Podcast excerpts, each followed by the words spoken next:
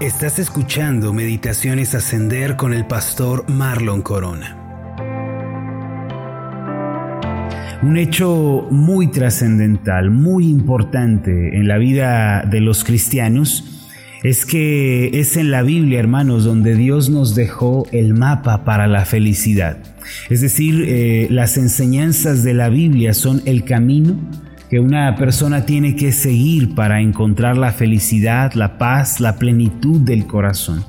A lo largo de los años que yo llevo pastoreando la iglesia Ascender, he notado que las personas que aceptaron la Biblia, se abrazaron a ella como su norma de fe y de conducta, eh, se apegaron a ella con un corazón de, de, decisión, un corazón determinante. Ellos encontraron una nueva esperanza para vivir.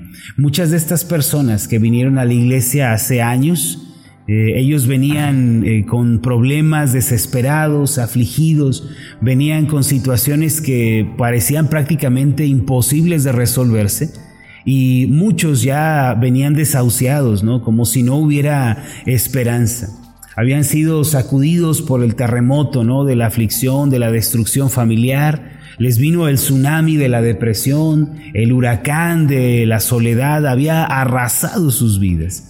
Pero pude notar que cuando ellos, estas personas, comenzaron a aceptar la Biblia, luego de recibir a Cristo como Señor y Salvador, empezaron a tomar decisiones basadas en la palabra, sus vidas empezaron a ser transformadas. Sus caminos empezaron a ser renovados. Sin excepción, todas estas personas fueron transformadas y renovadas. Por eso, hermanos, toda persona que quiera cambiar su destino, toda persona que quiera ver un milagro en su vida, tiene que comenzar por creer en Cristo. Debe acercarse a la Biblia para seguir el camino de Dios y debe aferrarse a tomar esas nuevas decisiones que la palabra de Dios nos enseña. Ese, mis hermanos, es el camino que nosotros debemos seguir. Si queremos experimentar de veras un cambio, un milagro en nuestra vida, hay que primero creer en Cristo y luego resolvernos a vivir como la palabra de Dios nos lo está diciendo. Es decir, hay que tomar las decisiones que la palabra de Dios nos está señalando. Por ejemplo, hace cuatro años, llegó a nuestra iglesia un matrimonio que estaba viviendo una terrible crisis. Ellos habían padecido terriblemente a causa de la infidelidad, las mentiras, el orgullo, habían perdido toda comunicación, estaban al borde del divorcio. Aunque ellos habían estado asistiendo a un grupo de autoayuda, nada habían conseguido. En lugar de eso, su relación había empeorado. Ellos vinieron a la iglesia con rostros desilusionados, con un semblante de desesperanza. Pero cuando ellos creyeron en Cristo, cuando le recibieron, eh, comenzaron a estudiar la Biblia diligentemente, comenzamos a meditar en ella y ambos hicieron un compromiso de seguir al Señor Jesús y vivir como Él lo dice en su palabra. ¿Qué fue lo que sucedió en la vida de este matrimonio? Lo que la Biblia nos enseña. Tuvo lugar ese milagro que la Biblia nos señala. Fueron restaurados, fueron sanados, su matrimonio se fortaleció, pudieron dejar atrás ese dolor, esa vida pasada este matrimonio se dedicó al Señor y actualmente en ellos reina el amor, la misericordia, el perdón y la humildad. Hermanos, la vida puede cambiar si nosotros venimos ante Jesucristo y tomamos la Biblia como nuestra norma de fe y conducta. En Josué capítulo 1, versículo 8, están escritas estas palabras sumamente importantes. Nunca se apartará de tu boca este libro de la ley sino que de día y de noche meditarás en él, para que guardes y hagas conforme a todo lo que en él está escrito, porque entonces harás prosperar tu camino y todo te saldrá bien. Miren esta última parte, es el resultado, es la conclusión, porque entonces cuando hagas de este libro tu meditación, cuando obedezcas las palabras aquí escritas, harás prosperar tu camino y todo te va a salir bien. Hermanos, aquí se nos está diciendo que si nos aferramos a, la palabra, si la practicamos, si seguimos este libro de instrucción, meditamos en él diariamente, poniendo en práctica sus verdades, sus principios, vamos a prosperar y todas las cosas nos van a salir bien. Este, hermanos, es el milagro que viene luego de que nosotros comenzamos a seguir las enseñanzas de la Biblia. También el Salmo 1, versículos 2 y 3 hace una tremenda declaración al respecto.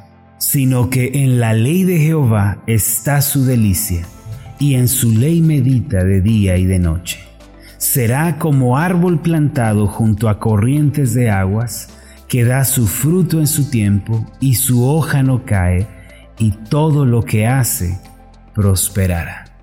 Este pasaje, hermano, señala en su contexto que los que aman la palabra de Dios, se deleitan en ella, van a venir a ser como esos robles fuertes que dan fruto abundante.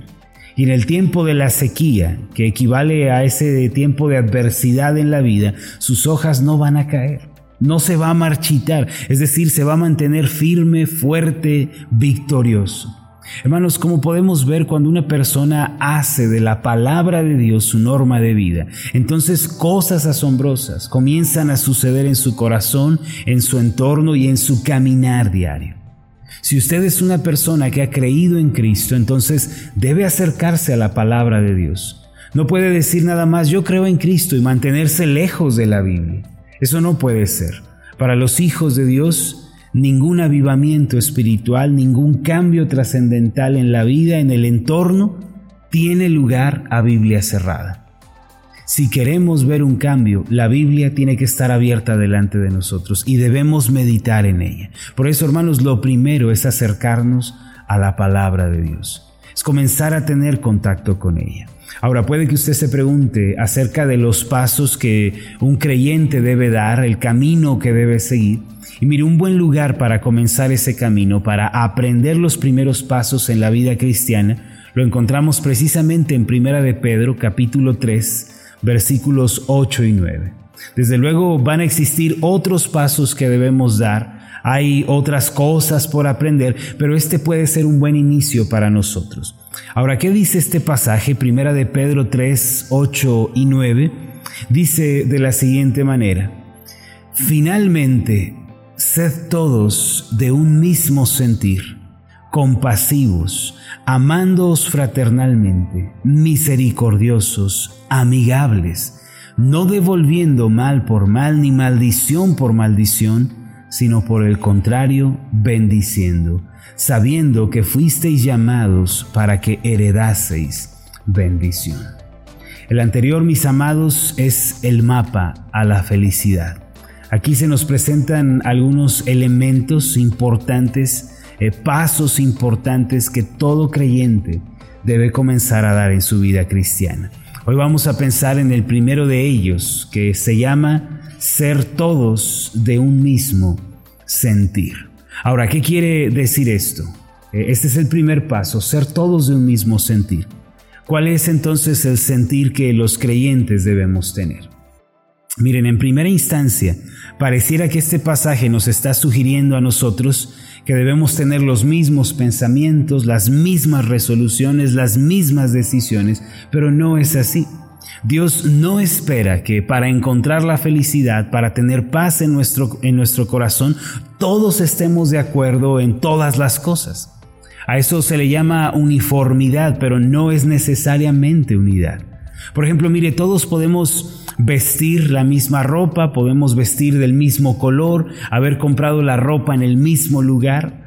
Eh, por fuera parece que estamos de acuerdo, podemos estar uniformados, pero eso no significa, hermanos, que vamos a tener el mismo sentir o los mismos sentimientos. En otras palabras, el sentir del que está hablando Pedro es el sentir del Señor Jesús que murió por nosotros en la cruz. No se trata de que exteriormente o de labios para afuera digamos que estamos de acuerdo, se trata de tener el sentir del Señor Jesús. Ahora, un mismo sentir, hermanos, se refiere a que a pesar de las diferencias que podamos tener entre nosotros, pensemos como el Señor Jesús pensó, tengamos sus mismos sentimientos. Eso es tener un mismo sentir, estar unidos en el corazón de Jesús. Ahora, ya que esto es así, esto supone una nueva pregunta. ¿Cuál es el sentir del Señor Jesús? ¿Cuál fue el sentir que Jesucristo tuvo cuando estuvo en la tierra?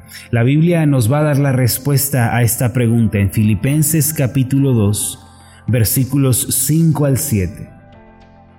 Haya pues en vosotros este sentir que hubo también en Cristo Jesús, el cual, siendo en forma de Dios, no estimó el ser igual a Dios como cosa que aferrarse, sino que se despojó a sí mismo, tomando la forma de siervo, hecho semejante a los hombres. Ahora, ¿qué significa lo anterior? Mire, Jesús siendo Dios, se hizo hombre y Él sirvió a la humanidad con un corazón humilde. Aunque Él pudo actuar con una superioridad estricta y pudo hacernos a nosotros sus esclavos a través del temor, saben hermanos, Él lavó los pies de los discípulos y atendió sus necesidades. Ese fue el sentir del Señor Jesús. Que en lugar de ponerse por encima de los demás, Él se hizo el siervo de todos. El Jesús de la Biblia, hermanos, antepuso el bien de los demás primero que el suyo. Fue por esta razón que marchó a la, cruz sin vacilar. Esto nos da un tremendo ejemplo de vida a nosotros, hermanos. Jesús se hizo el siervo de todos y de esa manera ganó nuestros corazones. ¿Sabían ustedes, hermanos, que esa es la mejor estrategia de vida? Esta es la mejor manera de vivir nuestras vidas. Si ustedes quieren ser felices, hermano, entonces tienen que vivir sirviendo a los demás al igual que lo hizo el Señor al que ustedes están siguiendo. La verdad es que los problemas en la vida comienzan cuando nosotros nos volvemos regañones, nos volvemos exigentes, demandantes y comenzamos a exigirles a otros que nos sirvan. Este tipo de actitudes, hermanos, en lugar de beneficiarnos, en lugar de traernos paz, amarga nuestra vida. En lugar de hacernos vivir con gozo, nos roba la felicidad. Si nosotros siempre estamos buscando servir a nuestro prójimo, si nos acercamos a Él con un corazón como el que tuvo el Señor Jesús, con ese mismo sentir del Señor, vamos a encontrar la verdadera felicidad. Esta es la mejor estrategia de vida. Marcos capítulo 10, versículo 45, nos reitera, hermanos, el sentir del Señor. Porque el Hijo del Hombre no vino para ser servido, sino para servir y para dar su vida en rescate por muchos. Miren, aquí se nos dice que el Señor Jesús no vino para que otros le atendieran o para que otros le sirvieran. Él vino para servir y para entregarse por nosotros. ¿No sería nuestra vida más hermosa, más agradable, incluso más fácil, hermanos, si siempre estuviéramos pensando en servir a los demás antes en que otros nos sirvieran? Esa, hermanos, es precisamente la esencia de la vida cristiana ese es el sentir del Señor, que sirviendo a otros, amando a otros, viendo por el bien de otros, tú tienes más paz y más felicidad.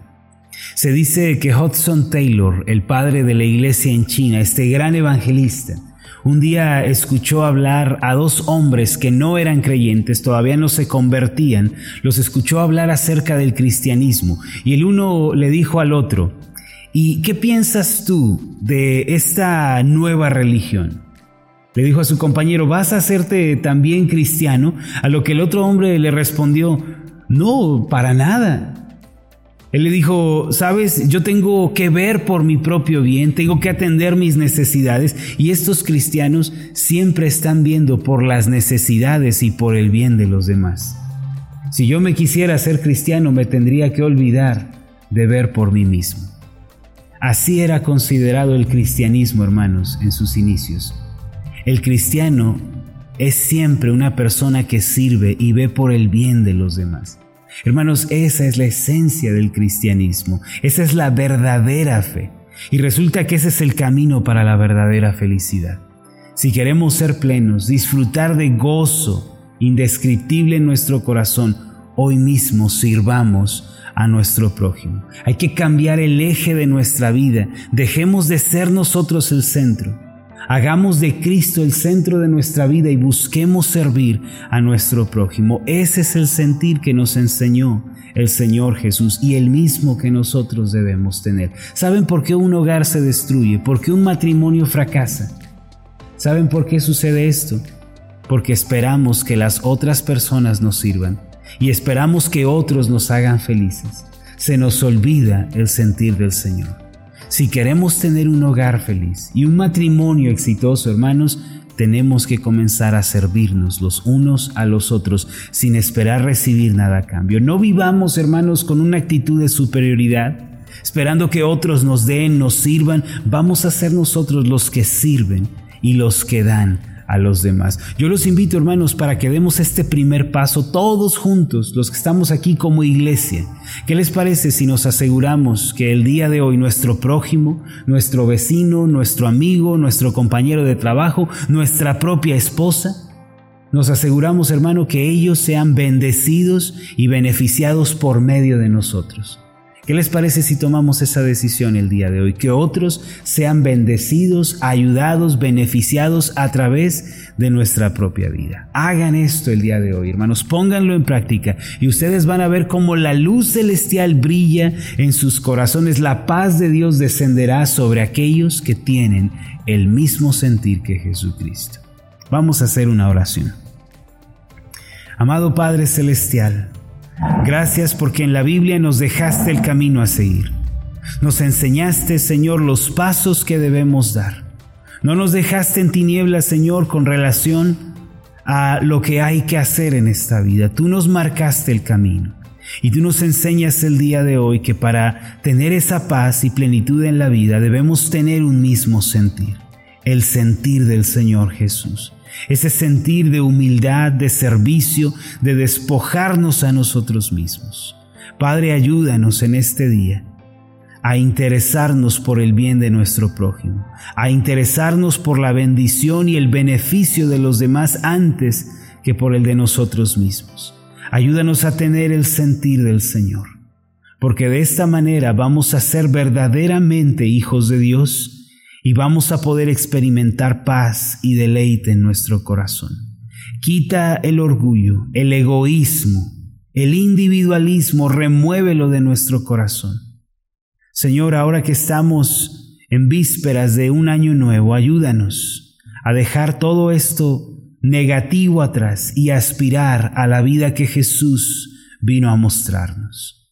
Todo esto lo pedimos en el nombre de Cristo nuestro Salvador. Amén y amén.